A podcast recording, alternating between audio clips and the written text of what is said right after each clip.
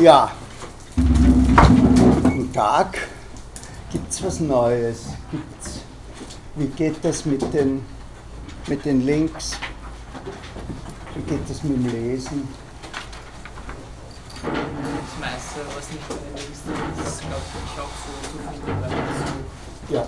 Also das war nicht so schwer. Nein, das ist nicht so schwer. Die Sachen, die Sachen sind, so, sind so populär äh, und wir haben letztes Mal über den Chamberlain gelesen, wenn man ein bisschen weiter in Google geht, dann findet man auch sehr gute Zusammenfassungen. Ja, also man findet, man findet bei vielen Sachen die Zusammenfassungen, ich habe halt die, die Originaltexte genommen. Ja, ich habe, leider habe ich es nicht ausgedruckt, irgendwie habe ich es vergessen, habe eine Mail bekommen von einer Dame, die uns per Stream durch diese Aufnahmen hört. Das bin ich, ich bin da. Ah, dann erzählen Sie Ihre Geschichte selbst. Äh, ja, ich habe mir den Stream nachgehört und in dieser Audiothek gibt es ja die Möglichkeit, Kommentare zu verfassen. Und da habe ich halt einen Kommentar gelesen, der meiner Meinung nach ziemlich antisemitisch ist und das mit Verlinkung auf eine Webseite, die eine eigene äh, Theorie dazu aufstellt, zu Zionismus und Nationalsozialismus. Also irgendwie betreiben wir hier einen schaumgebremsten, wenn ich, ich habe Ihr Vokabel vergessen, schaumgebremsten Zionismus oder einen abgemilderten oder gesehen, ich ja, weiß nicht, einen versteckten. versteckten. Äh, und der Zionismus hat irgendwas, ist ein Precursor vom Nationalsozialismus oder sonst etwas.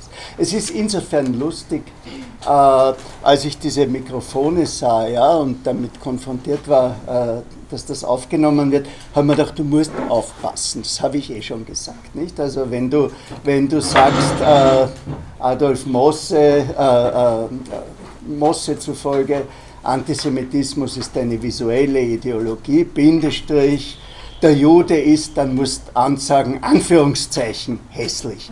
Weil sonst gibt es den Tonfetzen, der Jude ist hässlich und wer weiß, was in Zeiten wie diesen aus diesem Tonfetzen geschieht. Äh, an die andere Richtung, muss ich gestehen, habe ich eigentlich nicht gedacht. Äh, was ihr inhaltliches Ding, ich soll Stellung nehmen, wir werden über den Is tun wir es einmal ganz vorsichtig formulieren, israelbezogenen Antijudaismus werden wir sprechen. Ich sage aber gleich, dass ich mit dem Wort Antizionismus relativ wenig anfangen kann. Ja, also der Zionismus ist eine historische Bewegung. Äh, die heutigen Positionen sind im einen Extrem ja natürlich, wir anerkennen das Lebensrecht des Staates Israel, aber es gibt die UNO-Resolution mit einem Rückkehrrecht für geschätzte 700.000 Menschen, was nicht gut tut. Und auf der anderen Seite gibt es die Position, unser Lebensrecht bedeutet, dass wir uns ausbreiten und ausbreiten und ausbreiten. Das ist eine, eine sehr schwierige Frage, die sich wahrscheinlich einer Diskussion, die sich um den Begriff Zionismus gruppiert, entzieht. Ja? Äh, wobei ich Ihnen eines sagen darf, das hat mich sehr überrascht. Ich habe einmal eine Diplomarbeit betreut an der Diplomatischen Akademie über französischen jüdischen Antizionismus. Äh, die sind nämlich aus religiösen Gründen böse auf Israel und sind gut organisiert, Sie können das googeln, weil sie finden, äh, die Juden dürfen ja erst heim, wenn der Messias kommt. Und der ist in den letzten 70 Jahren, soweit ich das überblicken kann, nicht gekommen. Und daher ist das eigentlich eine Sünde. Ja, ich glaube, wir haben letztes Mal eine Zäsur erreicht. Das heißt, auf der theoretischen Ebene wird sich dem Antisemitismus in den nächsten Jahren, in den Jahren bis zur Shoah nichts mehr hinzufügen. Ja? Äh, es gibt natürlich Bücher wie den Rosenberg, den Mythos des 20. Jahrhunderts, aber die sind repetitiv.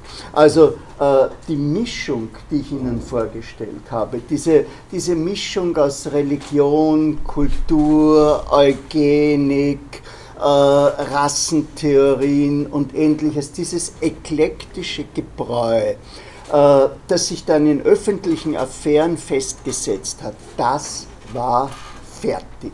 Ja? Also äh, jetzt geht es nur mehr um die Strategien einer weiteren Ausbreitung und um ihre Rekonstruktion und dann vor allem um die Frage, da wird es dann wieder interessant, was passiert, wenn das alles legalisiert werden soll, also in den, in den sogenannten äh, Nürnberger äh, Gesetzen. Ja, äh, worüber ich heute sprechen möchte, als einen der Bereiche eben der Verbreitung in der öffentlichen Meinung, ist einfach über den Weltkrieg als eine jüdische Erfahrung. Äh, wie war die Situation vor 1914? So ungefähr.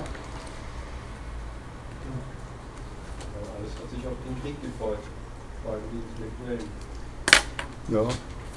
sozusagen, es gab eine Kriegseuphorie vom Kriegsbeginn, also durch technologischen Fortschritt. Mhm. Äh, hat sich eigentlich ja, wieder auf einen Krieg gefreut, jeder dachte, es dauert ein paar, äh, paar Tage oder ein paar Wochen. Mhm. Äh, das Ziel erreicht und dann kann man Europa neu ordnen. Also, damit wir ein bisschen zurückgehen, wir hatten ein System von Verträgen und Koalitionen, die die kollektive Sicherheit Europas stabilisieren sollten. Äh, manches an diesen Koalitionen war vollkommen absurd. Die absurdeste Koalition war eigentlich die zwischen Österreich und Deutschland, also zwischen den beiden Gegnern von Königgrätz, ja, äh, zwischen der niedergehenden Donaumonarchie, dem kranken Mann an der Donau und eben dem äh, Preußen, das keinen Platz an der Sonne gehabt hat. Und auf der anderen Seite äh, genauso absurd war die Koalition zwischen Frankreich und Russland, die ja äh, extreme äh, Gegner waren. Äh, und innerhalb dieses Systems gab es zwei große Blöcke. Äh, der eine Block war die, die sogenannten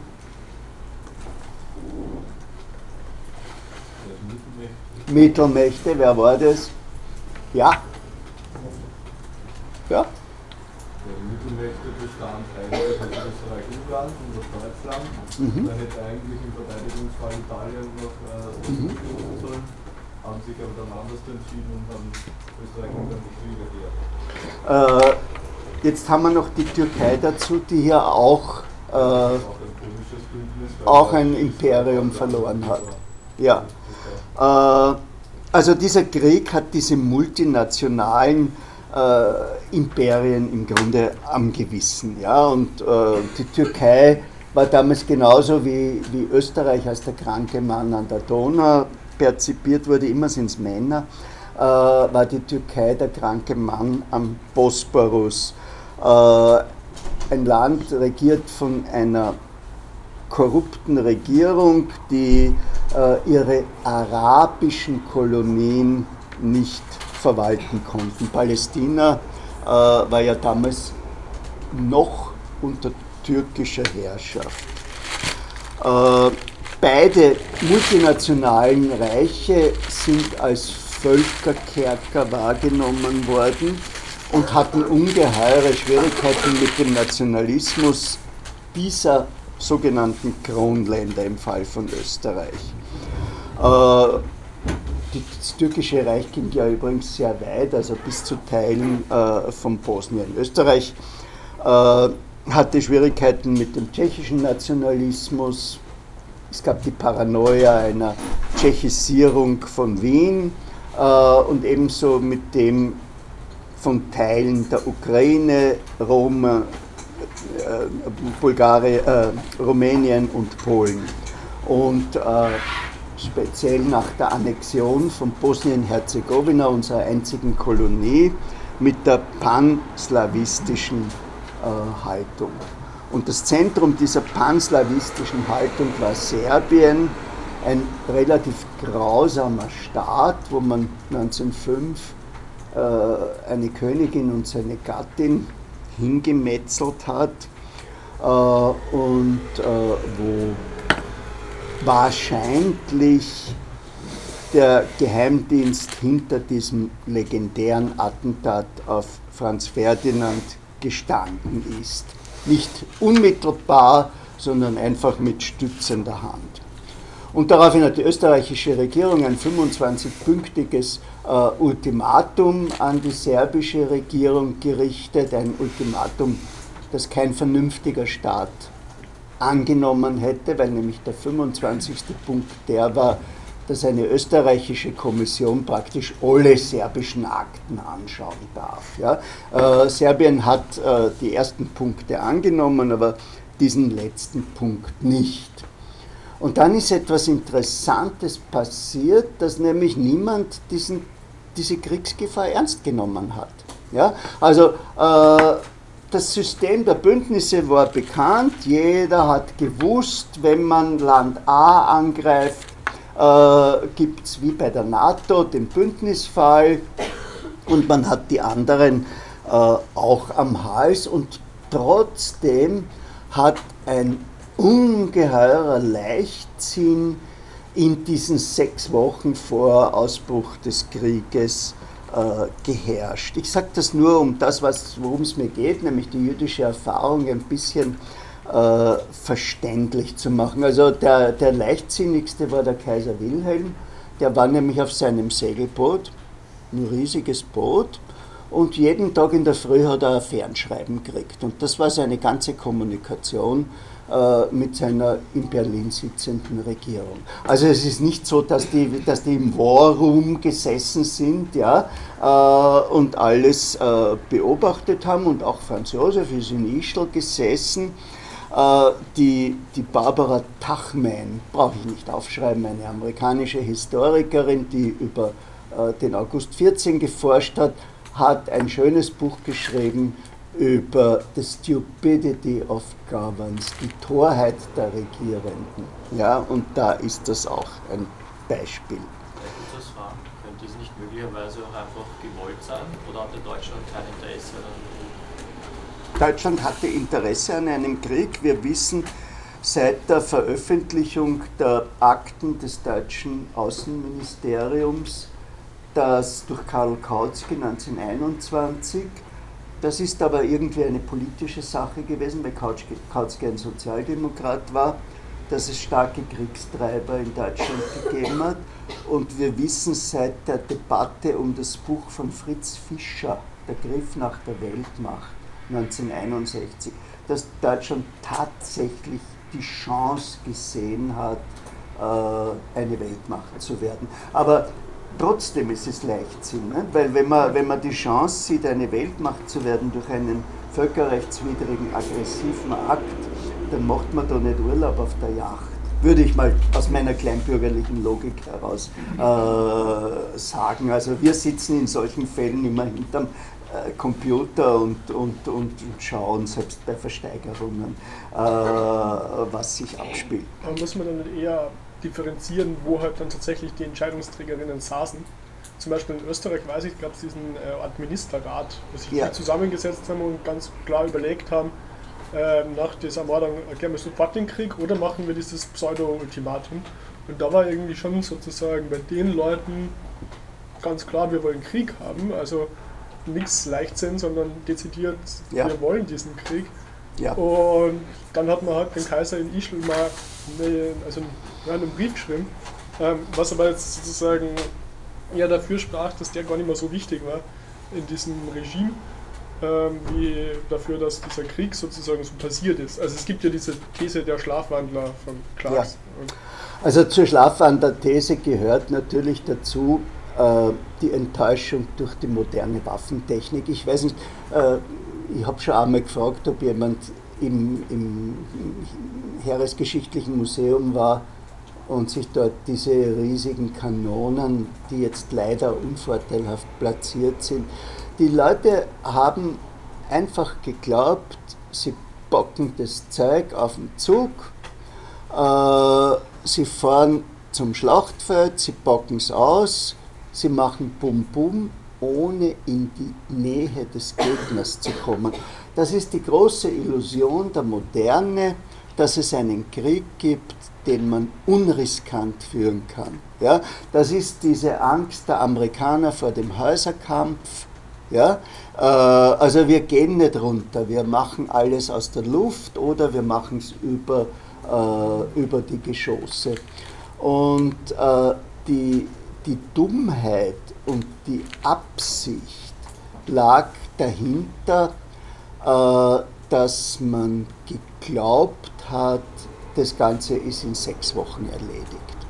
Also äh, als Viktor Adler, der Gründer der österreichischen Sozialdemokratie, die übrigens, äh, die Sozialistische Internationale wollte im August 14 einen Antikriegskongress in Wien äh, veranstalten, äh, der dann nicht stattgefunden hat, nach Brüssel zur Internationale gefahren ist, um zu sagen, wir fallen um.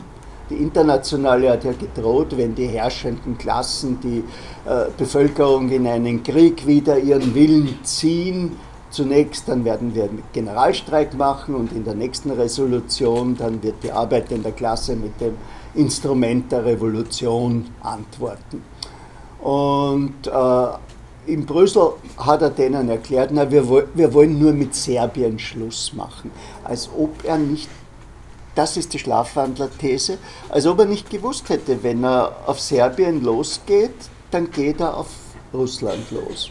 Also äh, gegen die Absichtsthese, Herr Kollege, äh, gibt es eben auch die, die Dummheitsthese oder ich habe es mit der Tuchmann gemacht, er macht es mit dem Clark, äh, mit der Schlafwandler-These. Ja? Dazu kommt. Ich wollte eigentlich eher gegen die Schlafwandler-These. Sie wollten gegen die Schlafwandler, okay. Okay, okay. Also Sie wollten gegen die ist, ja, Sie wollten, der Berchtold ist wirklich im Zentrum gesessen und war von Deutschland ferngesteuert. Nö, ich glaube, dass die militärischen Eliten in, sowohl in Deutschland wie in Österreich diesen Krieg wollten mhm. und uns auch darauf angelegt haben, ganz genau gewusst haben, was das heißt. Mhm. Ja, auf jeden Fall, äh, die militärischen Eliten wollten, äh, allerdings nicht sehr lange. Ja. Äh, der General, deutsche Generalstabschef Moltke hat im November 14 einen Nervenzusammenbruch erlitten und äh, festgestellt, der Krieg ist nicht zu gewinnen, schon 14. Äh, und daraufhin wurde Graf Falkenhayn sein Nachfolger. Äh, aber der Krieg lag, und das ist jetzt das, was Sie erzählt haben, was ich jetzt ein bisschen historisch gestützt habe. Der Krieg lag interessanterweise im Konsens. Ja? Also äh, die deutschen Sozialdemokraten haben im Parlament erklärt, wir lassen in der Stunde der Gefahr das eigene Vaterland nicht im Stich. Das österreichische Parlament ist überhaupt zugesperrt worden, der Kaiser hat mit Notverordnungen äh, regiert. Und äh, wir haben unzählige Bilddokumente, wo die Leute begeistert auf die Züge steigen und ähnliches. Und für mich ist eben das Starke, die Illusion der modernen Waffentechnik. Ja? Der Karl Kraus hat das das techno-romantische Abenteuer genannt und zitiert einmal, das finde ich gut für die Stimmung der Leute, äh, eine Schlagzeile, wo ein Artikel über einen Flieger betitelt ist, wie ein König, beladen mit Bomben wie ein Gott. Ja? Also das war einfach Experience. Äh, selbst ein, ein so kluger Mann wie der Sigmund Freud hat an seinen Bruder Alexander geschrieben, äh, so konnte es ja nicht weitergehen. Man fragt sich, was konnte nicht weitergehen? Ja? Bei Freud war alles in Ordnung. außer dass er den Sex mit der Gattin eingestellt hat, aber das ist eine private Angelegenheit. Äh, die psychoanalytische Vereinigung war auf einmal eine internationale Sache. Er hat haufenweise amerikanische gut zahlende Patientinnen gehabt. Äh, aber er hat gefunden, so konnte es äh, nicht weitergehen und hat damit eine verbreitete Stimmung ausgesprochen und die hat sich dann aber umgelegt, weil in allen Ländern haben sie die gleichen Waffentechniken gehabt und es haben sich sechs Millionen Menschen durch Europa äh, bewegt, haben sich ungeheure Materialschlachten geliefert mit bis zu 150.000 Toten bei äh, einer Schlacht, wenn sie, wenn sie einmal in, in äh, Elsass-Lothringen sind, dann empfehle ich Ihnen, sich die Kriegsdenkmäler dort anzuschauen. Die sind heute noch imposant, riesige Areale. Äh, und dann folgte die furchtbarste Form äh, des damaligen Krieges, nämlich der sogenannte Grabenkrieg. Was ist ein Grabenkrieg? Ja, bitte. Wo man Tage und Wochen lang in einem Schützengraben liegt und sich dann quasi kurz wieder aufs Schlachtfeld warten und wieder zurückgehen, also viel abwarten kann. Schlachtfeld selten. Man hat sich einfach eingebuddelt, ja, äh, saß in diesem Graben. Es gab keine drahtlose Verbindung, das ist wichtig. Das heißt, das Erste, was der Gegner getan hat, war, dass er den Draht für die Telegrafie mit den anderen durchgezwickt hat. Äh, es gab Läuse, Ratten, es gab nichts zum Essen, es gab Regen, Schnee, es, gab es gibt kein Toilette, wenn man sich einen Graben baut. Ja? Äh, so 20 Meter weiter ist der Gegner gesessen, wie der Sohn des Sigmund Freud in einem Brief schreibt, ich Trottel, habe meinem Leutnant einen Witz erzählt und er hat so gelacht, dass er den Kopf gehoben hat, äh, weil der Sniper vis-à-vis -vis geschossen hat.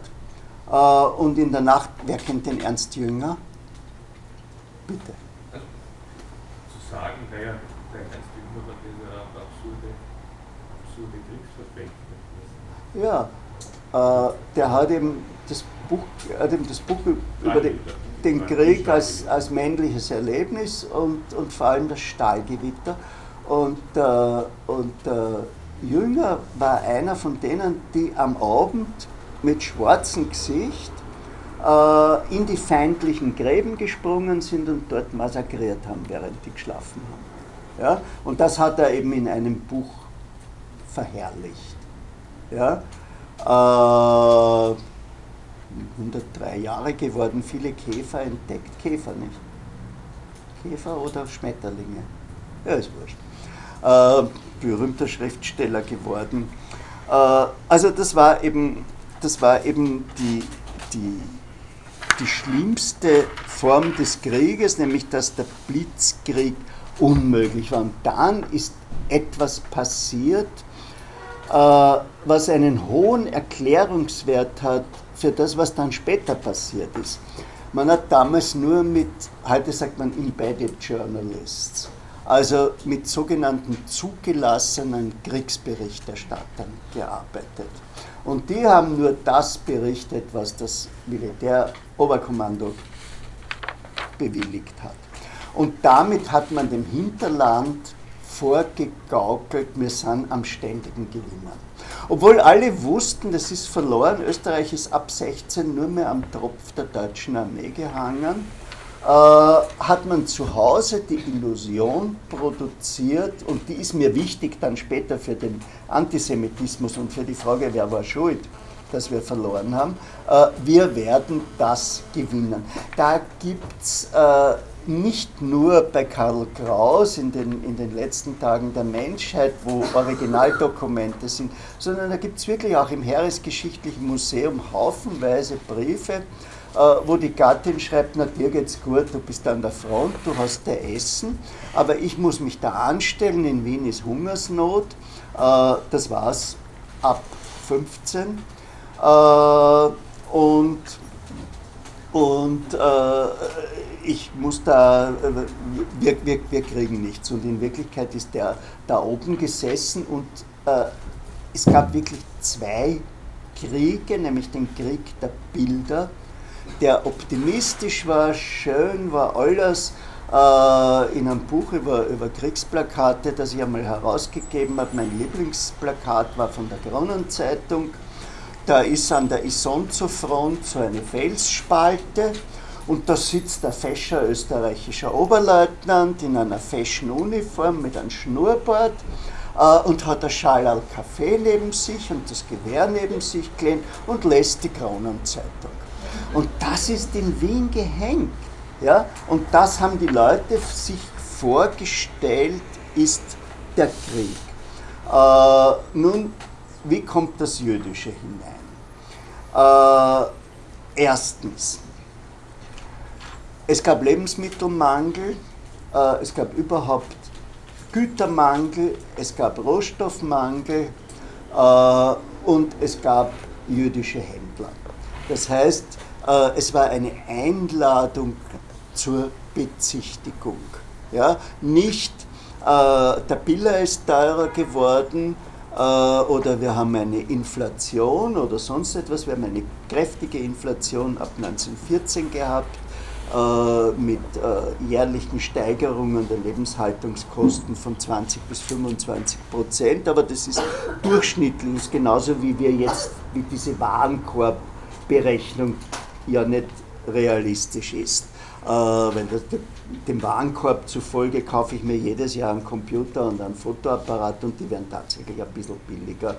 Äh, während meine Erdnüsse, die ich mir da kaufe, sind schon wieder 20 Cent teurer geworden, wie ich äh, gesehen habe, weil ich auf Preise achte. Äh, auf jeden Fall, wir hatten eine, eine kräftige Inflation und einen kräftigen Gütermangel und es war eben einfach jüdische Händler dafür zu belangen. Das heißt, das, was wir schon gehabt haben, nämlich der Antisemitismus der Gier, äh, ist verstärkt worden durch diese Präsenz von jüdischen Menschen im Handelssektor. Das war Punkt 1. Äh, Punkt 2, den wir auch schon gehabt haben, war die Frage der doppelten Loyalität. Äh, der Brief, den der Sigmund Freud da geschickt hat, war an seinen Bruder Alexander, der ist in England gesessen. Ja?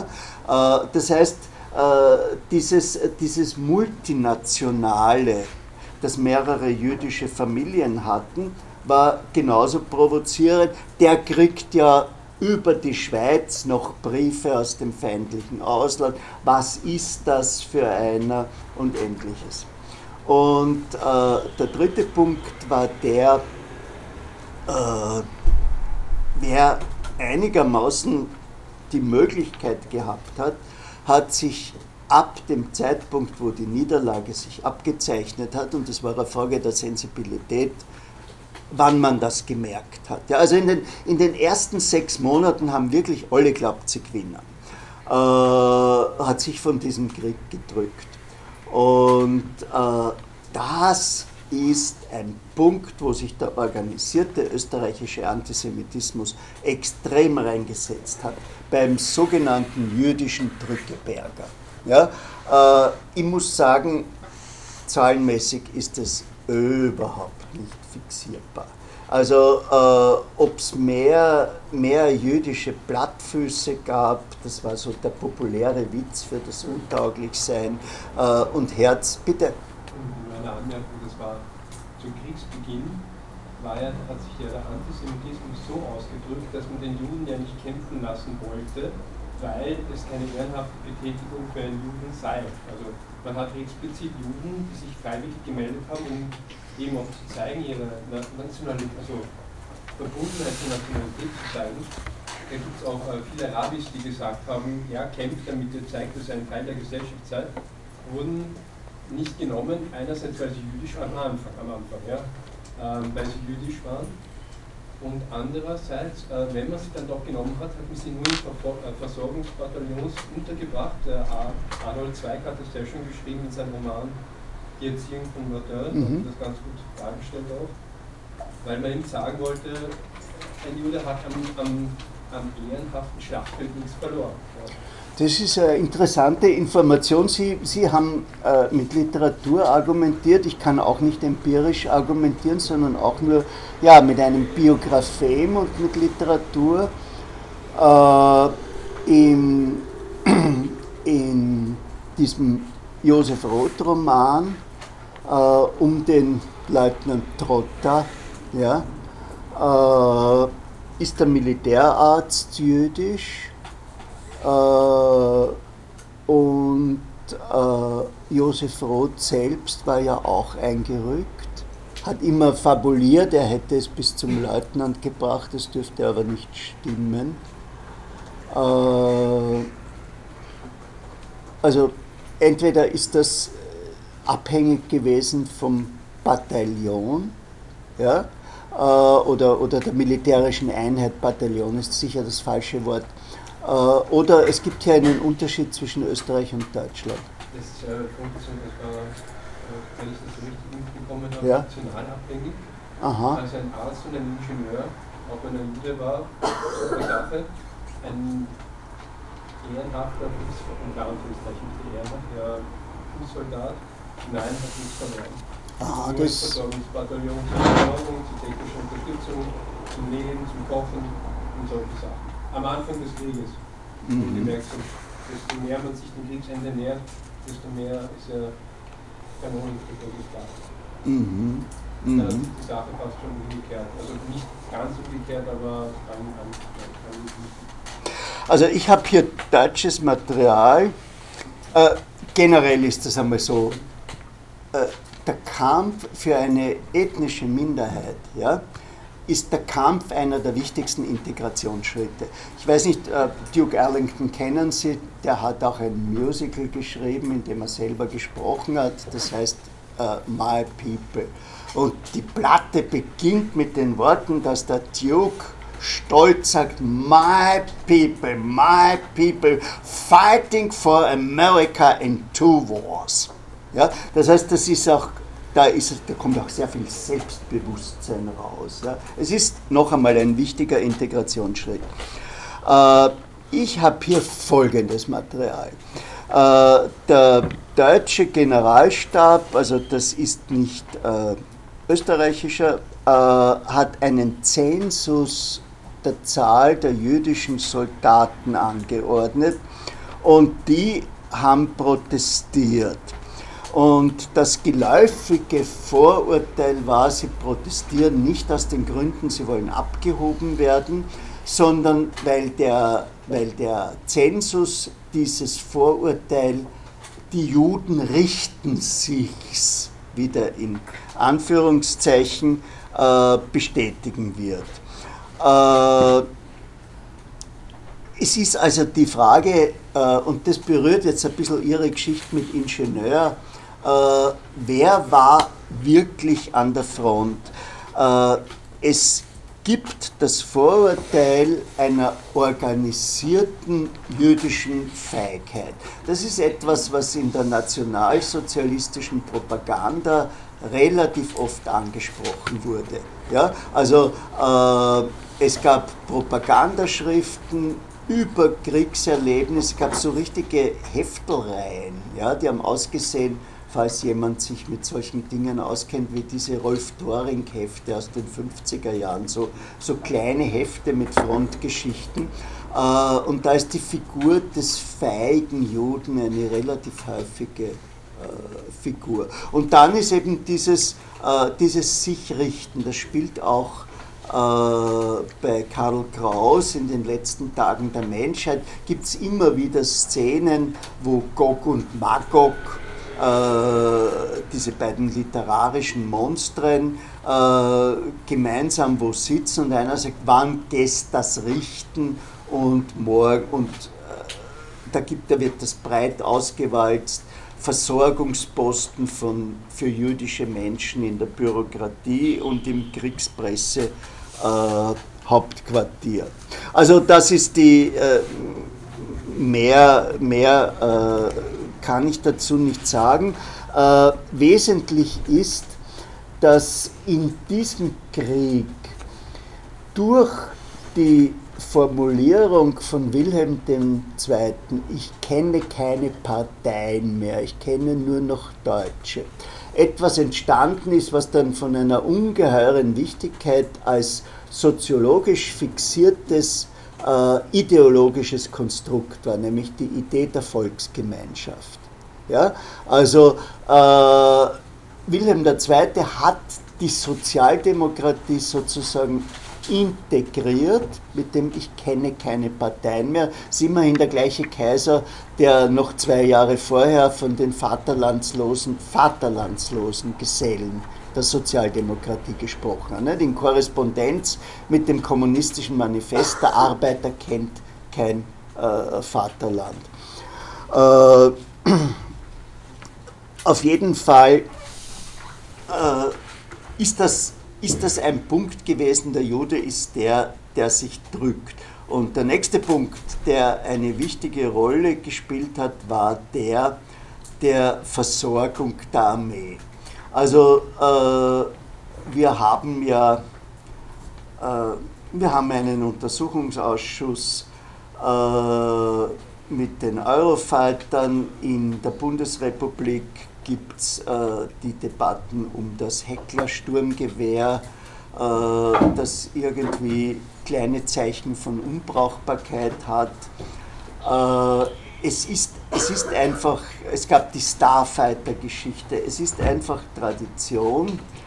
Äh, für uns in den überblickbaren Jahren und offensichtlich schon seit langer Zeit, es geht um gigantische Summen bei der Ausrüstung von Armeen und es intervenieren da so viele Kräfte, dass Unsauberkeiten mit einer gewissen Regelmäßigkeit vorkommen. Und äh, diese Unsauberkeiten, weil eben jüdische Menschen an vielen beteiligt waren, äh, haben es den organisierten Antisemiten leicht gemacht, äh, die Ausrüstung unserer Soldaten wird mit Absicht von den Juden schlecht geliefert. Äh, das Ausrüstungsproblem von Armeen ist ein, ein endemisches Problem. Äh, alles, was die Bundesrepublik in die Länder des Nahen Ostens schickt, ist mehr oder minder unbrauchbar. Das Zeug fährt nicht im Wüstensand. Äh, die Schuhe sind zu leicht, die Ausrüstung ist erstens zu schwer und zweitens nicht schussfest. Also die, die adäquate Ausrüstung zu finden ist sehr schwer und wir haben das immer wieder gehabt. Wir haben ein Sachproblem, wir haben bei der Exekution die Beteiligung jüdischer Menschen und wir haben eine Automatik, mit der der Antisemitismus das aufgreift. Äh, und wir, wir können das nicht untersuchen. Wir kriegen gerne viele Beispiele, wir bekommen Namen, äh, wenn wir nachfragen. Nur das Ganze ist ja ein äh, derartiges Chaos, dass wir das nicht untersuchen können. Und äh, wir haben das Entstehen eines neuen Soziotypus während des Krieges. Und das ist der Typ äh, des traumatisierten Veteranen, eines harten soldatischen Mannes, der aber gleichzeitig mental beschädigt ist. Sie wissen, dass Adolf Hitler mehrere Wochen lang blind war. Hitler hat das einem Gasangriff zugeschrieben. Äh, mehrere Hitler-Biografen meinen, es hätte sich um eine hysterische Erblindung äh, gehandelt, die äh, eben dann weggegangen ist, aber äh, Folgen gezeitigt hat. Das Wort von den posttraumatischen Belastungsstörungen ist ein relativ junges Wort. Äh, damals ist man mit dem sogenannten Kriegsneurotikern, das heißt mit den Menschen, die im Krieg eine mentale Beschädigung erlitten hat, so umgegangen, dass man sie als äh, Hypochonder dargestellt hat, dass man sie faradisiert hat, das heißt mit Elektroschocks versucht hat, sie zu Bewegungen zu bringen.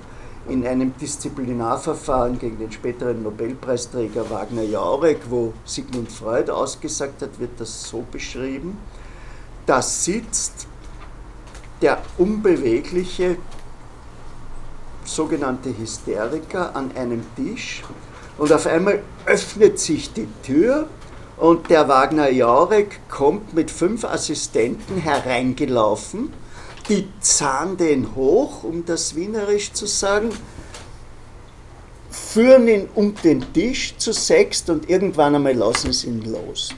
Und wenn er nicht fallen wird und weitergeht, dann ist alles klar. Das war ein Simulant, der den sekundären Krankheitsgewinn äh, des Verschüttetseins. Wenn Sie, eine, wenn Sie literarische Quellen schätzen, der Schwierige von Hugo von Hoffmannsthal hat alle Symptome eines Kriegsneurotikers und war auch einige Sekunden verschüttet. Und kein Mensch hat das verstanden. Ja, er war einige Sekunden verschüttet und jetzt benimmt er sich so blöd und regt sich auf, wenn eine Schreibtischlade offen ist und dreht durch und alles Mögliche. Und seine Frauenbeziehungen wollen wir gar nicht reden davon. Äh, also das hat sich, äh, die Sensibilität für die Veteranen hat sich erst sehr langsam äh, entwickelt. Auch Forrest Gump geht noch relativ unsensibel äh, mit einem noch dazu körperlich beschädigten äh, Veteranen um.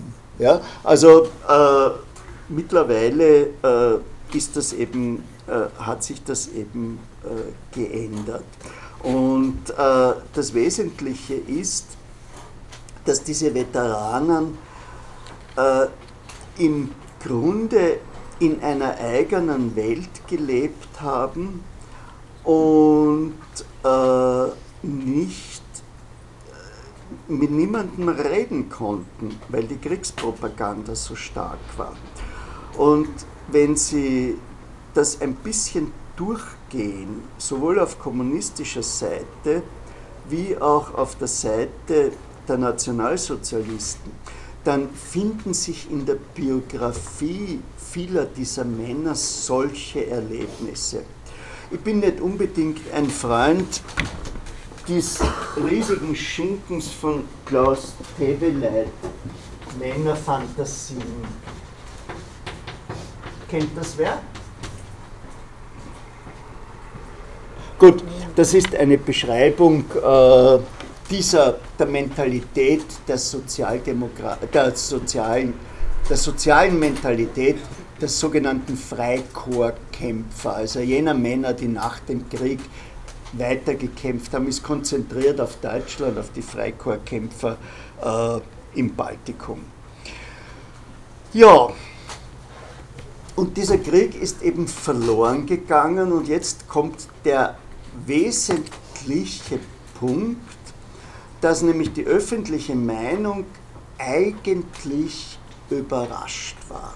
Ja? Also äh, wir sind nicht in Nordkorea, wo die Leute wirklich glauben, sie leben im Paradies äh, und einem erzählen, dass der geliebte, verehrte Führer Kim Il-sung äh, die allgemeine Schulpflicht eingeführt hat und dass das einzigartig auf der Welt sei. Aber irgendwo äh, war das doch eine Truman-Show äh, in den letzten ein, zwei Kriegsjahren und die Niederlage hat ein überraschendes Element gehabt. Äh, die Militärs haben sich immer wieder, vor allem nach dem Beginn der russischen Revolution, in Illusionen gewiegt, dass äh, jetzt doch die Ostfront entlastet ist.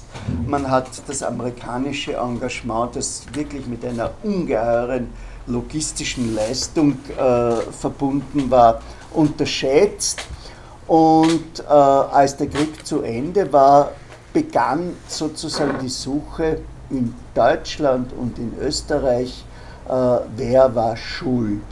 Und es war relativ einfach, die Schuld auf das Hinterland abzuwälzen, die Schuld auf pazifistische Kräfte abzuwälzen, äh, die sogenannte Dolchstoßlegende zu kreieren. Also wir haben ja gewonnen, aber wie Weiland Siegfried hat uns ein Hagen von hinten äh, einen Speer reingerannt äh, und dieser Speer kam eben aus einer in vielen Fällen jüdischen Hand. Äh, eine, eine Unzahl äh, von nationalistischen, antisemitischen Geheimparteien, äh, Geheimorganisationen und Kleinparteien hat sich gegründet. Sie wissen, Adolf Hitler hat seine berufliche Laufbahn weiter als Wehrmachtsangehöriger, als Mitglied einer Art Geheimdienst, die diese Parteien beobachtet und wie ein Undercover, der dann über die Grenze geht, äh, ist er dann schließlich Mitglied einer solchen äh, Organisation geworden. Also die Niederlage hat eben so wunderbar hineingepasst in dieses Schema, das die Protokolle der Weisen von Zion zeichnen. Ja? Also eine, eine internationale Verschwörung, die ihre Basis im eigenen Land hat.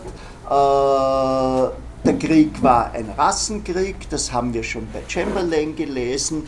Äh, und in diesem Rassenkrieg haben wir verloren. Ja? Also äh, wenn wir das ernst nehmen, dass es Menschen gegeben hat, die der Parole, der nächste Krieg wird ein Rassenkrieg sein, gefolgt sind. Und zwar äh, möglicherweise über ein Jahrzehnt, ja, weil das Buch von Chamberlain ist äh, ja sehr früh erschienen.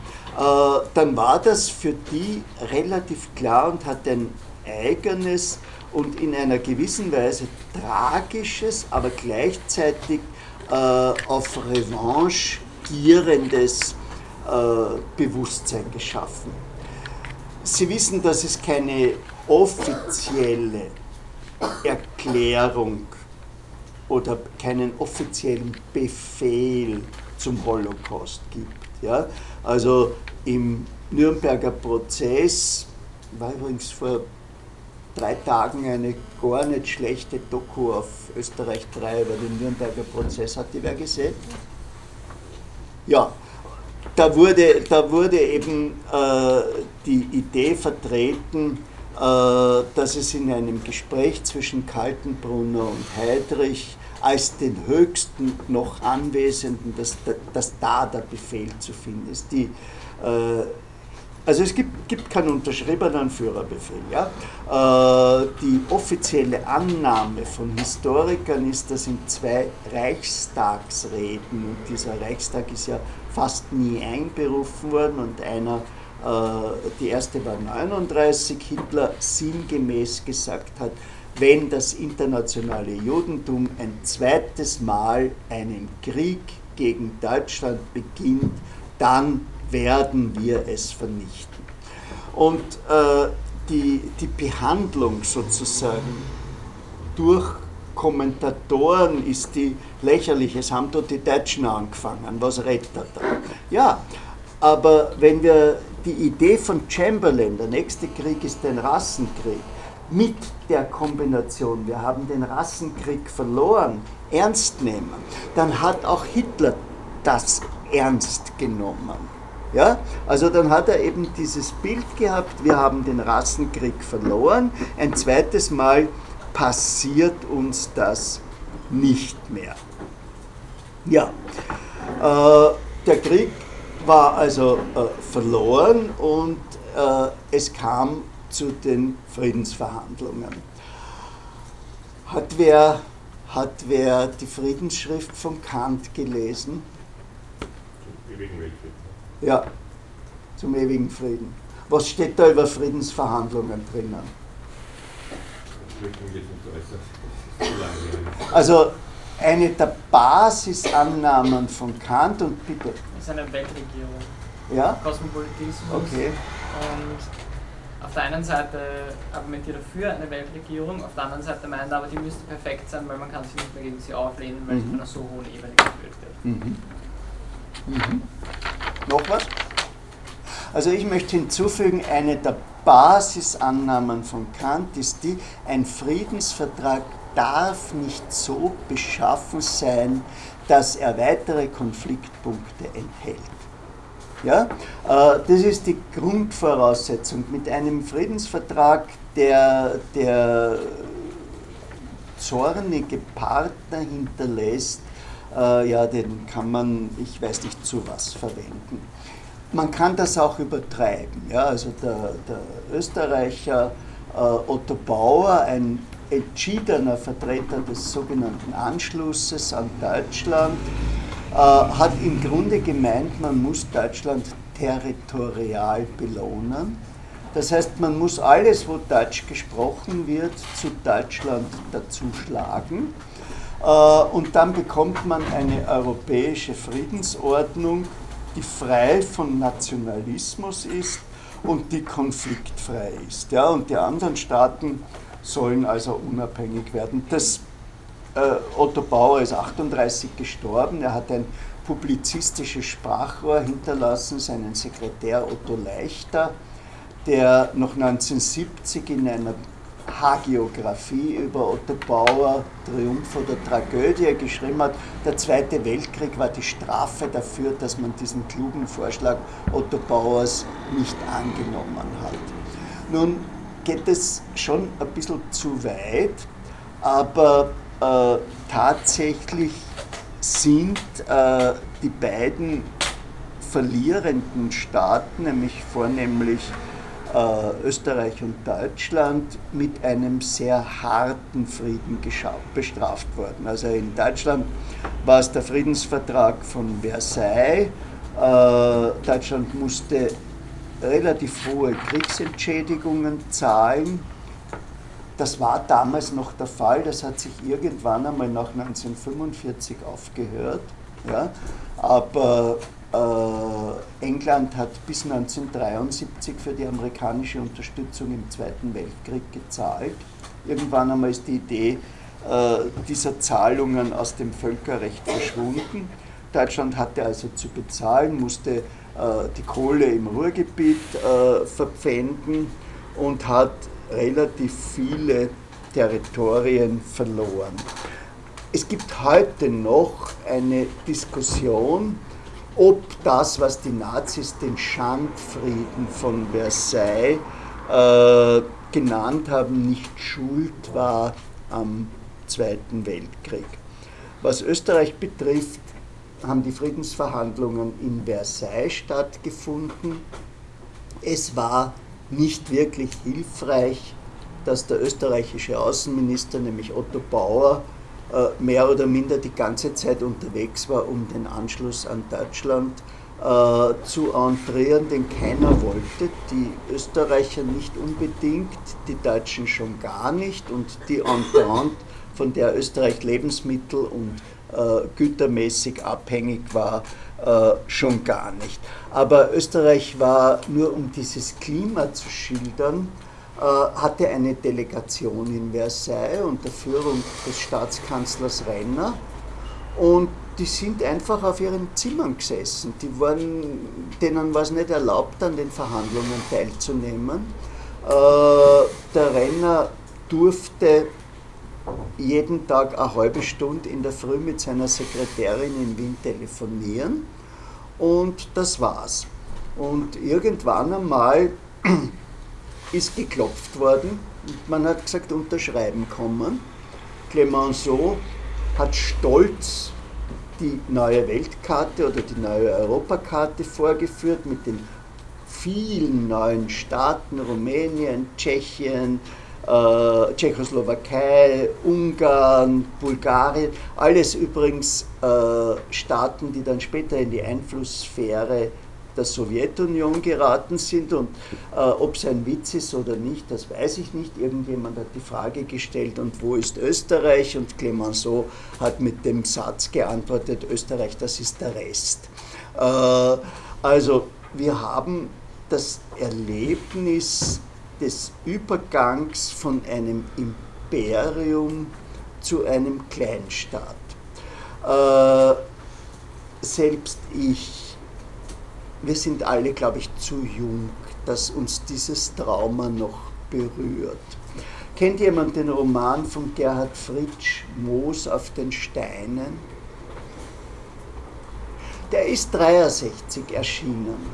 Und das ist so ein, ein Josef Roth-Zeug, ja, wo es um die Restitution des Österreichs, dieser kulturellen Großmacht und weiß der Teufel was, alles, was heute nur mehr Kitsch für den Fremdenverkehr ist, äh, wo sich darum dreht. Oder äh, falls jemand Thomas Bernhard genauer liest, da gibt es einen Text aus 66, die politische Morgenandacht, wo der damals 35-Jährige jammert über die ungeheure Fallhöhe zwischen dem, was vor 50 Jahren, 1966, 1916, was vor 50 Jahren war und was heute ist. Ja? Also dieser, dieser Übergang, äh, wenn ich mit Amerikanern darüber spreche, dann versuche ich Ihnen immer zu erklären, was das wohl wäre, wenn die Vereinigten Staaten zerfielen und auf einmal ist Lancaster in Pennsylvania, das ist eine Stadt mit 105.000 Einwohnern heute, ist wieder die Hauptstadt der USA und es ist halt nur äh, Pennsylvania und, und, und Minneapolis und Massachusetts und vielleicht Vermont. Äh, das ist übrig geblieben von den Vereinigten Staaten, ja, was, was dann wäre. Und äh, dieses, äh, dieses Gefühl war damals extrem stark. Warum heißt das Burgenland Burgenland? Ja? Ja, da gab es mehrere Städte mit dem Namen Burg, Preisburg, glaube ich, ja. Burg, ja, genau. Das hieß nach vier Burgen so und zwei Burgen sind mittlerweile woanders. Ja, also äh, äh, Wilson hatte das sogenannte Selbstbestimmungsrecht der Völker eingeführt. Das klingt am Papier ausgezeichnet. Jedes Volk soll entscheiden, was ist. Äh, der Raum soll entscheiden, ob er rot oder schwarz ist. Nur was machen wir, wenn die erste Reihe rot ist? Dann kommen zwei Reihen schwarze, dann kommen wieder zwei Reihen rote und dann ist wieder eine Reihe schwarze. Wo setzen wir die Abstimmungslinie fest? Ja? Was auch immer wir tun, wir tun Unrecht. Ne? Wenn wir die Abstimmungslinie nach der zweiten Reihe setzen äh, und sagen, das sind die Roten und das sind die Schwarzen, dann haben wir diesen Zweierblock von Schwarzen da hinten äh, zu den Roten gerechnet und so weiter. Ja? Äh, das heißt, das war eine extrem angespannte Situation. Es war die Idee, dass Österreich nicht überleben kann.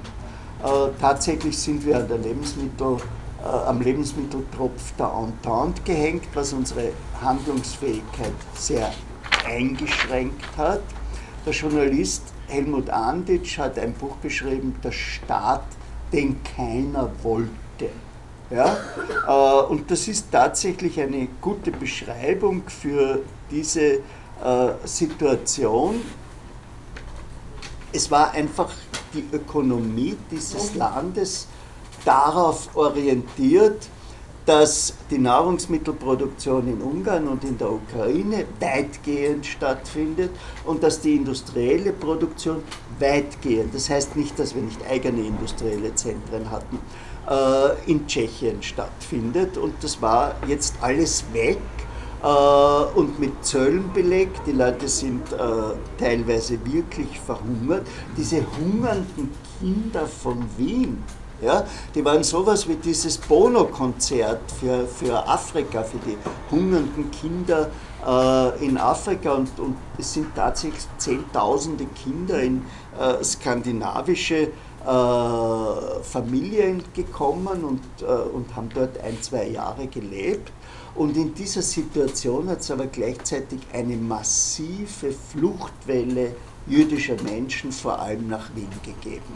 Also äh, in diesen neuen Ländern, äh, in der Ukraine mit ihren unsicheren Grenzen, gab es einen starken äh, Nationalismus, äh, es gab die, die, die Machno-Bewegung äh, und, und andere Bewegungen. Es gab zahlreiche Pogrome in dem, was man damals Galizien genannt hat. Und die Leute sind in einer gewissen Weise traditionell äh, nach Österreich äh, gekommen. Und in dieser, dieser Situation hat sich dann äh, als erste wichtige Organisation der sogenannte Antisemitenbund etabliert, der mit riesigen Massenaufmärschen in Wien und in anderen äh, Provinzstädten äh, eben Furore gemacht hat. Aber wenn wir uns das jetzt einmal anschauen, wie das in Österreich äh, mit den politischen Parteien und dem Antisemitismus war, dann kommen wir auf keine gute Bilanz. Also wir fangen an mit den Christlich-Sozialen, die seit Karl Lueger relativ stark diese Idee äh, vom Anti, das, was Götz Ali den Antisemitismus der Gier nennt, äh, praktiziert haben. Das heißt also, Material geliefert haben für diese alte linke These, Antisemitismus ist nichts anderes als transformierter Klassenkampf oder um Viktor Adler zu zitieren, der Antisemitismus ist der Sozialismus des dummen Kerls. Ja, das geht zurück auf eine Schrift von Karl Marx zur Judenfrage wo eben gesagt wird, die jüdische Emanzipation liegt nicht darin, dass der Jude gleichberechtigt ist, sondern dass er sich von seinem Judentum emanzipiert, dass das Geldtum ist. Und das ist genau ein Gedanke, der auch in der Sozialdemokratie und überhaupt in der Linken relativ stark war. Ja?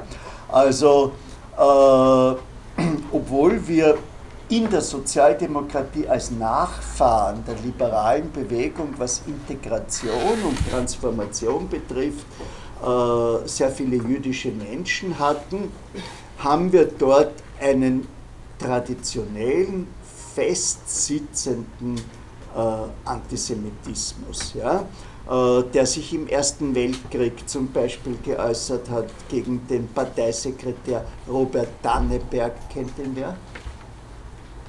Also das war, der, war immer ein, der war immer ein Linker und der war für den Frieden und äh, die beiden deutschnationalen Abgeordneten Bernersdorfer und Leutner äh, haben fantasiert vom Typus Danneberg, ich versuche das zu zitieren, der Typus Danneberg ist intellektuell, ist internationalistisch, Bindestrich ist jüdisch. Äh, wir haben ein Verleugnen des eigenen Judentums, beispielsweise bei Otto Bauer. Was wissen wir über Otto Bauer? Das war der informelle Parteiführer der SDAPÖ und das mit dem informell fängt es schon an.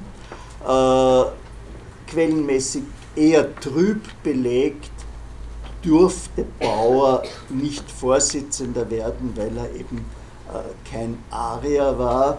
Äh, Bauer war jüdisch geboren, beschnitten, äh, hat seine Frau 1920 im Tempel, also 82 geboren, im Tempel geheiratet, wurde 1938 mosaisch begraben, obwohl er äh, soweit wir das wissen, äh, nicht in den Tempel gegangen ist, aber das sind eben äh, starke Zeichen eines gelebten äh, Judentums, der hat und Bauer hat interessanterweise nie über sein Judentum gesprochen. Das ist deswegen wichtig und ich springe jetzt ein bisschen hier in der Zeit, weil wir ja mit dem Phänomen dann konfrontiert werden, dass so viele österreichische Juden hier geblieben sind.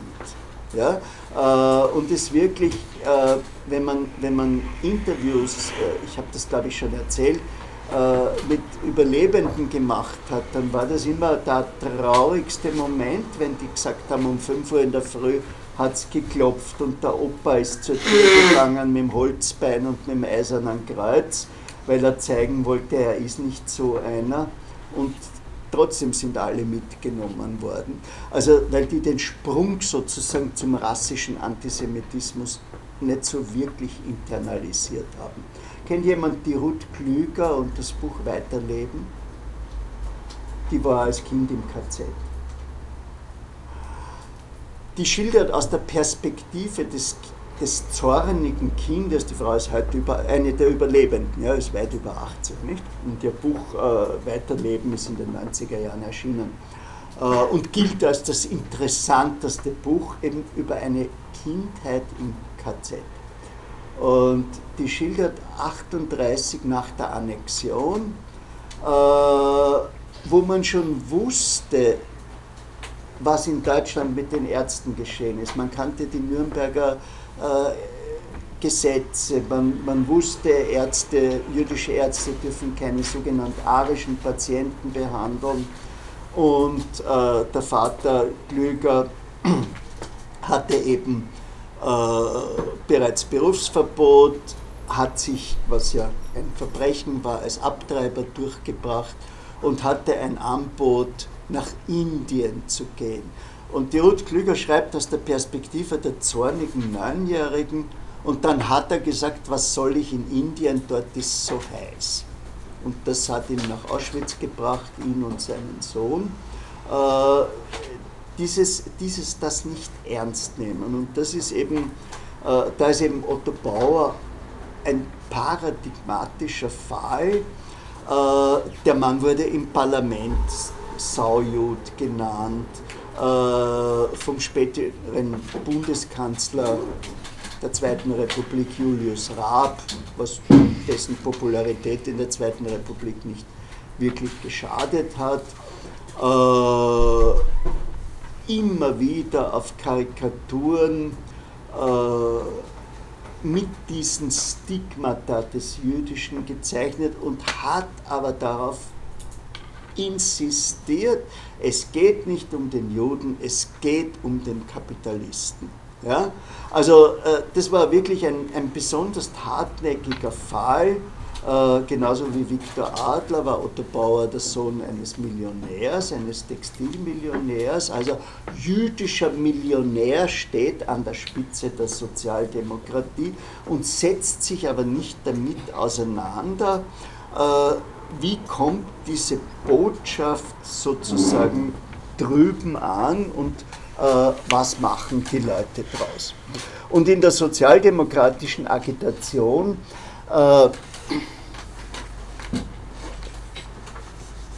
Ich habe Ihnen da als Link angegeben und das hat mir ein Kollege gesagt, ja, das, äh, das, sind ja, das sind ja nur diese sowjetischen antizionistischen äh, Karikaturen, so ungefähr war, die, war der Beitrag.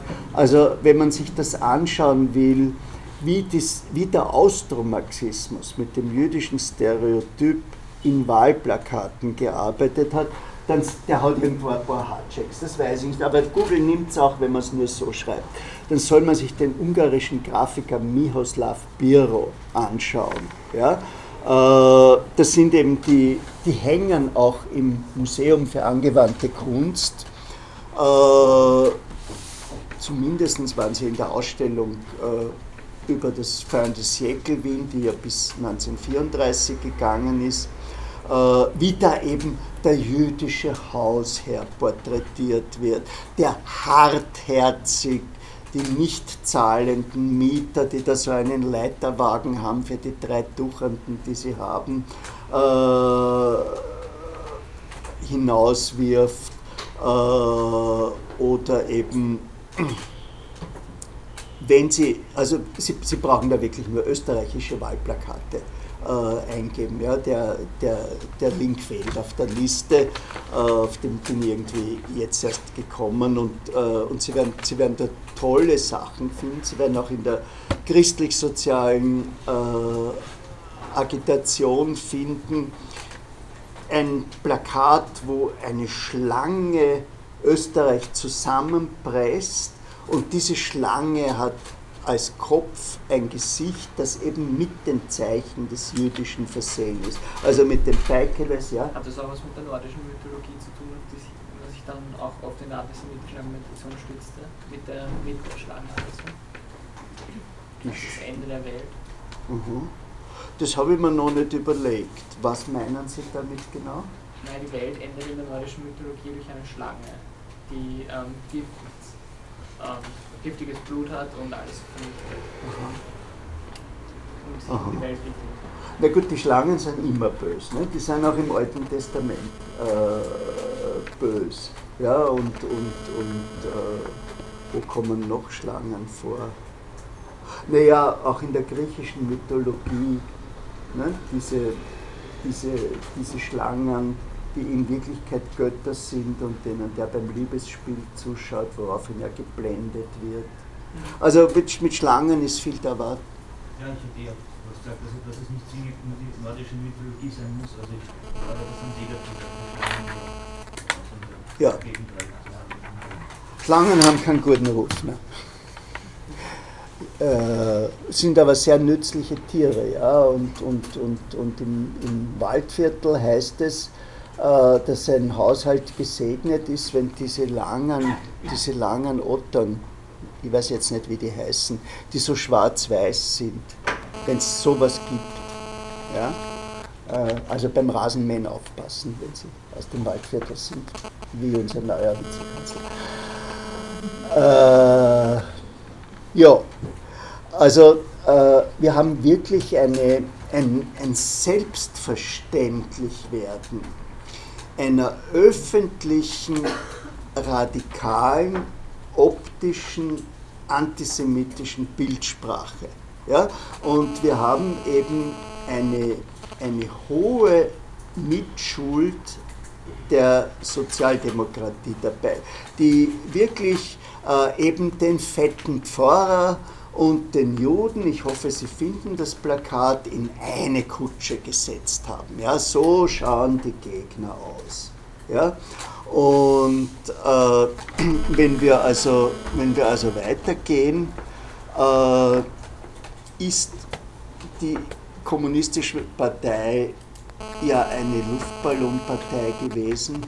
Das heißt, die wurde im November 1918 gegründet, äh, hat binnen kurzen 45.000 Mitglieder gehabt.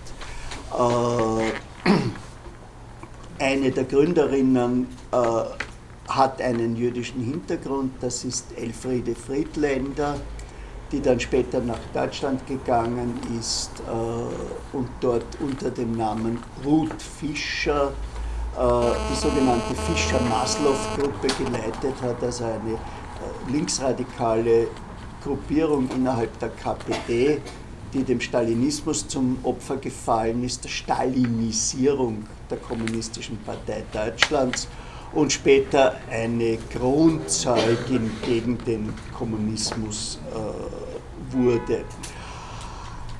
Von der KP haben wir relativ wenig äh, Dokumente, die irgendwie auf diese jüdische Frage äh, hinweisen. Die, die Friedländer war eine interessante Frau, die zum Beispiel über das sexuelle Selbstbestimmungsrecht der Frauen ein Buch geschrieben hat, was damals nicht so ein, ein gewöhnliches äh, Thema war. Es ist äh, acht Jahre bevor Sophie Lazarsfeld ihr Buch Wie die Frau den Mann erlebt, ein endliches Thema hat, äh, erschienen ist.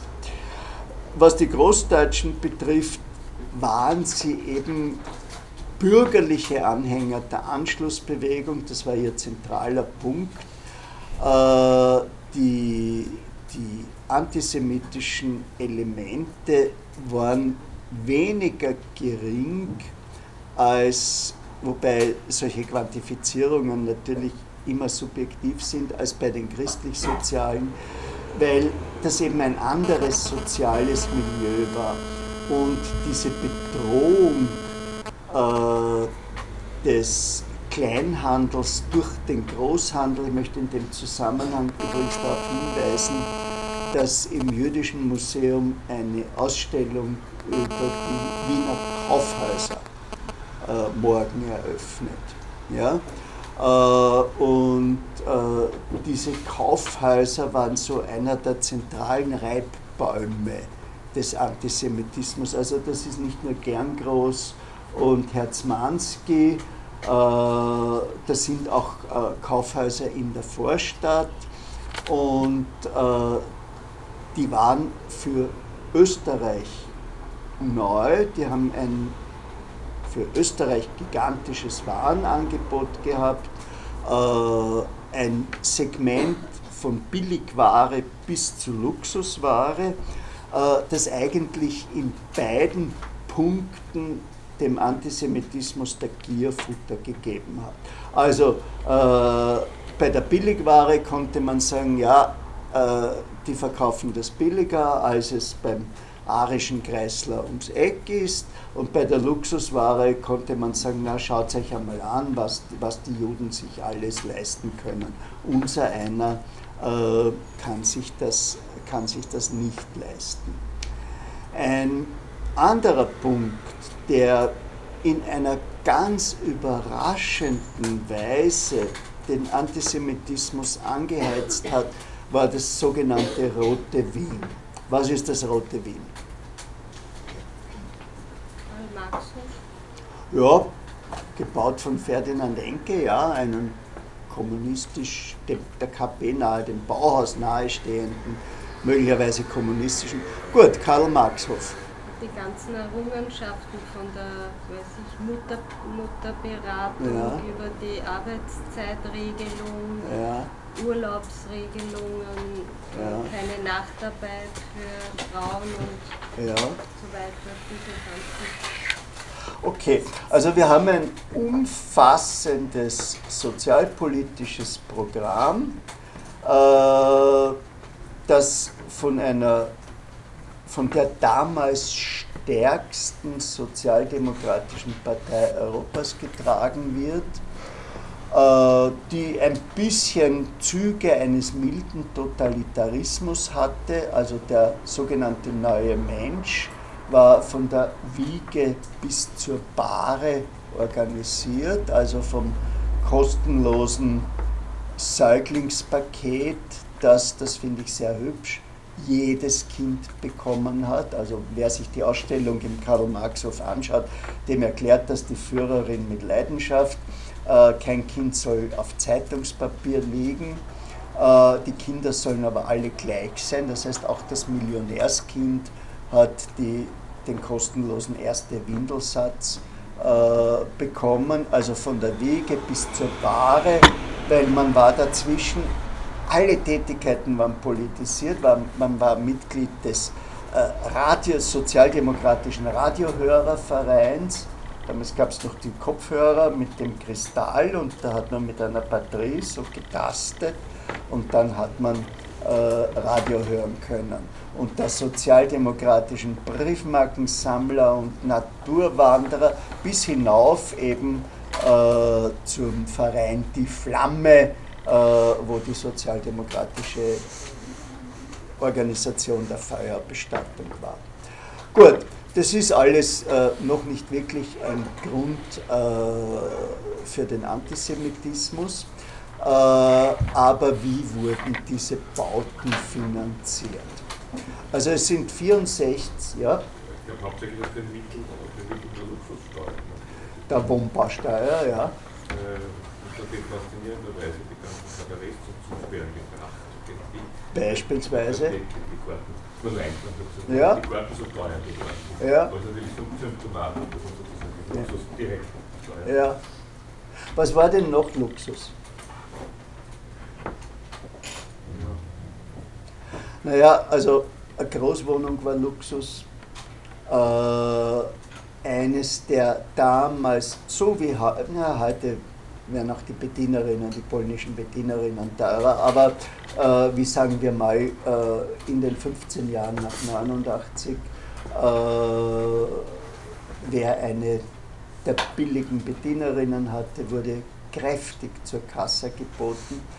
Äh, es gab wirkliche Absurditäten, äh, dass also so ein kleiner Chihuahua, Chihuahua, ja, äh, galt als Luxushund, während so ein gestellter Bernhardiner, äh, wenn man es durchgebracht hat, dass man ihn zum Wagenziehen gebraucht hat, galt als Gebrauchshund und für den Chihuahua haben sie gigantisch geblecht. Äh, die Mittelklasse war empört über diese Wohnungen. Ich weiß es nicht, was Ihr Eindruck ist. Ich finde, diese Gemeindebauten schauen zu einem großen Teil heute noch recht gut aus. Ja? Äh, und Bauten wie der Rabenhof, in dessen Nähe ich einmal gewohnt habe und den ich mir gerne bei Exkursionen anschaue, funktionieren noch.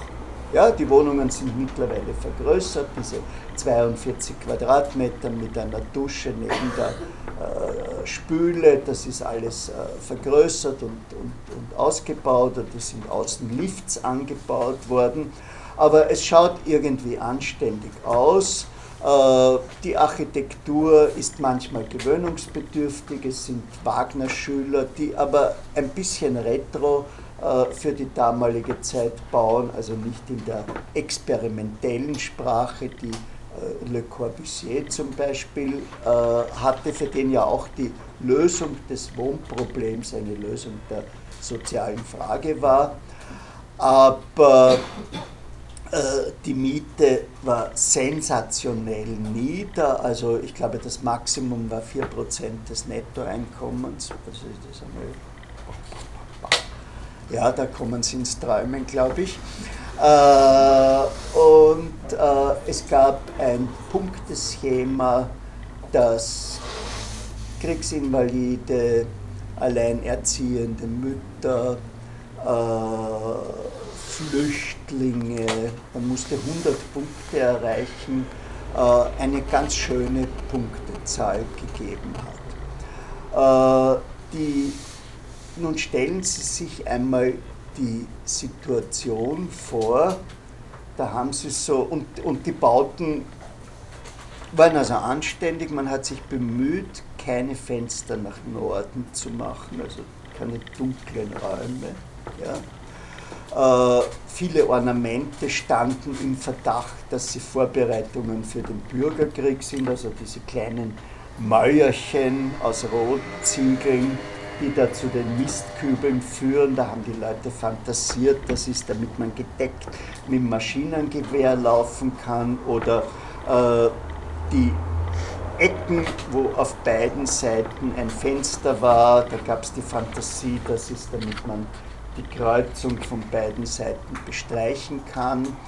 Äh, also es wurde, wurde viel über die Architektur gesprochen, aber mich interessiert mehr die Psychologie, äh, nämlich die Vorstellung eines, ja, fantasieren wir ihn als Mittelschullehrer, der in einer zweieinhalb Zimmerwohnung in einem Altbau sitzt äh, in einer dunklen Wohnung mit der Toilette am Gang äh, und gleichzeitig aus Prestigegründen eine Putzfrau hat äh, und ein bisschen über der Wohnungsgröße ist und kräftig für diese Wohnung Steuern zahlt und für die Putzfrau Steuern zahlt und mürrisch feststellt, und die Zugrasten vis-à-vis, -vis, die kriegen diese schönen Wohnungen mit den Parks und im Rabenhof ist ja ein eigenes Kino drinnen gewesen und Ambulatorien finden sich im George Washington Hof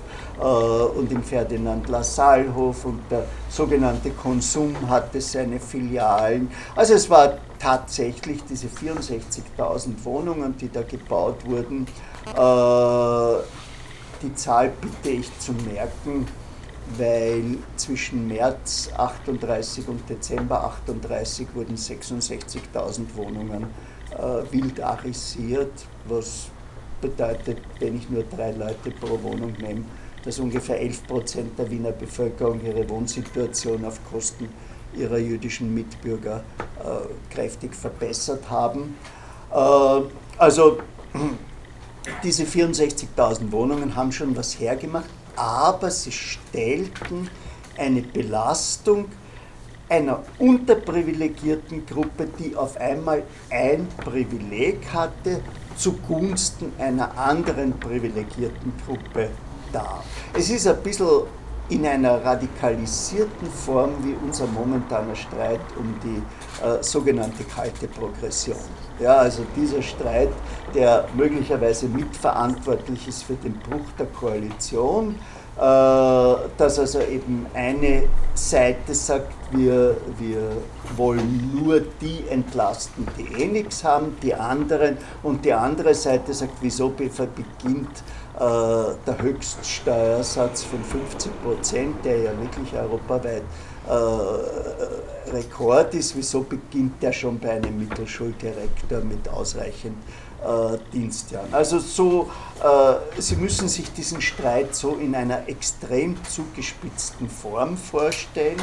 Und Sie müssen sich vorstellen, dass der Mann, der dieses clevere Steuersystem ersonnen hat und der auch mit seinem Gesicht präsent war, äh, nämlich Hugo Breitner, dass der jüdischer Abstammung war, äh, Fürst Starnberg, äh, ein Heimwehrführer, sagt der Name was?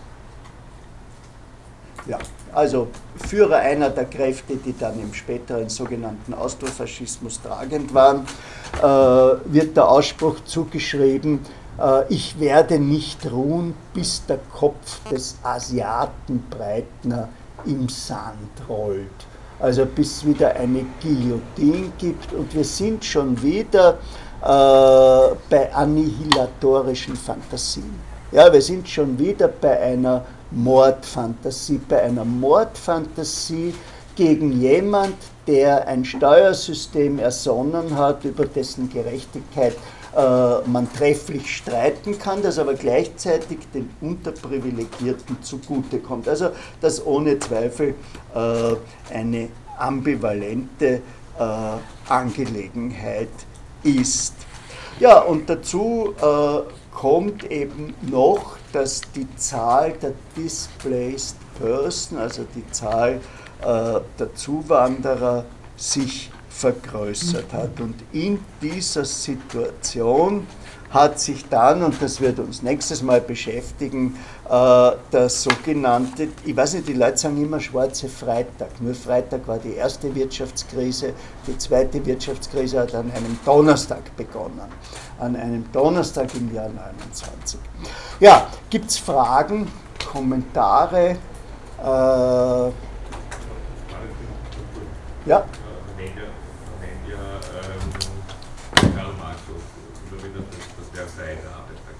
Ja. Würde mich interessieren, ob das nicht eigentlich was pejorativ gemeint sein könnte. Oder ist das Naja, also meine, meine, meine Sichtweise ist eigentlich, eine, ist eigentlich eine andere. Über Versailles habe ich nicht nachgedacht. Äh, mir fallen zwei Dinge auf. Erstens einmal dass die Ringstraße ja als ein gebautes architektonisches Manifest des österreichischen Liberalismus gilt. Das ist Schorske. Ja? Und dass so viele Gemeindebauten am zweiten Ring, nämlich am Gürtel ist, dass das ein Gegenprojekt ist. Und der zweite Punkt ist, ich bin jemand, der äh, überzeugt oder den die Ideen, die die Mitscherlicks in der Unfähigkeit zu trauern, ja, vorstellen, äh, überzeugt haben. Also die Idee, dass nach der Niederlage und nach dem Verlust des kollektiven Liebesobjekts Deutschland eigentlich in eine Depression hätte verfallen müssen und sich in, mit einer kollektiven Manie, die das Wirtschaftswunder war, aus dem Sumpf gezogen hat. Und mir kommt dieses Muster Rote Wien, Sozialismus in einer Stadt, Weltgültigkeit. Es sind ja wirklich vom, vom englischen Thronfolger angefangen, waren die alle da. Man muss sich das einmal, muss sich das einmal anschauen. Äh, unser Standardwerk wird nächste Woche in Triest präsentiert, weil es in einer italienischen Ausgabe rausgekommen ist. Äh, also äh, das, das hat schon was äh, bedeutet und ich sehe da mehr so ein, ja, so, so ein, so ein, ein kompensatorisches Prunkobjekt. Ja, Prunkprojekt. Ja größte Gemeinde Ja. Ja, Also ja. Die Postschöner der Trabantboot 10.000 Menschen. Ja. Also eine eigene Stadt mit Ja. einer eigenen Infrastruktur, Ja. interessanterweise mit einer fast dörflich angelegten Struktur. Ja. Das heißt, das ist schon eine Form von, von äh, Kapsel. Ja. Das ist eine, eine Abgrenzung von verbündeten Ausprobieren. Ja. Trotzdem wunderschön. Ja. Das ist, in einer verständlichen Art und Weise. Und diese, und diese Eingänge beim Rabenhof, die so an eine mittelalterliche Abtei erinnern, mit den schweren, geschmiedeten Toren, die eh immer offen sind, ja, mit Ausnahme derer, die nicht benutzbar sind. Ja, das ist alles, das ist schon alles. Also äh, von den, von den das ist billig gebaut worden, weil man die Architekten angestellt hat.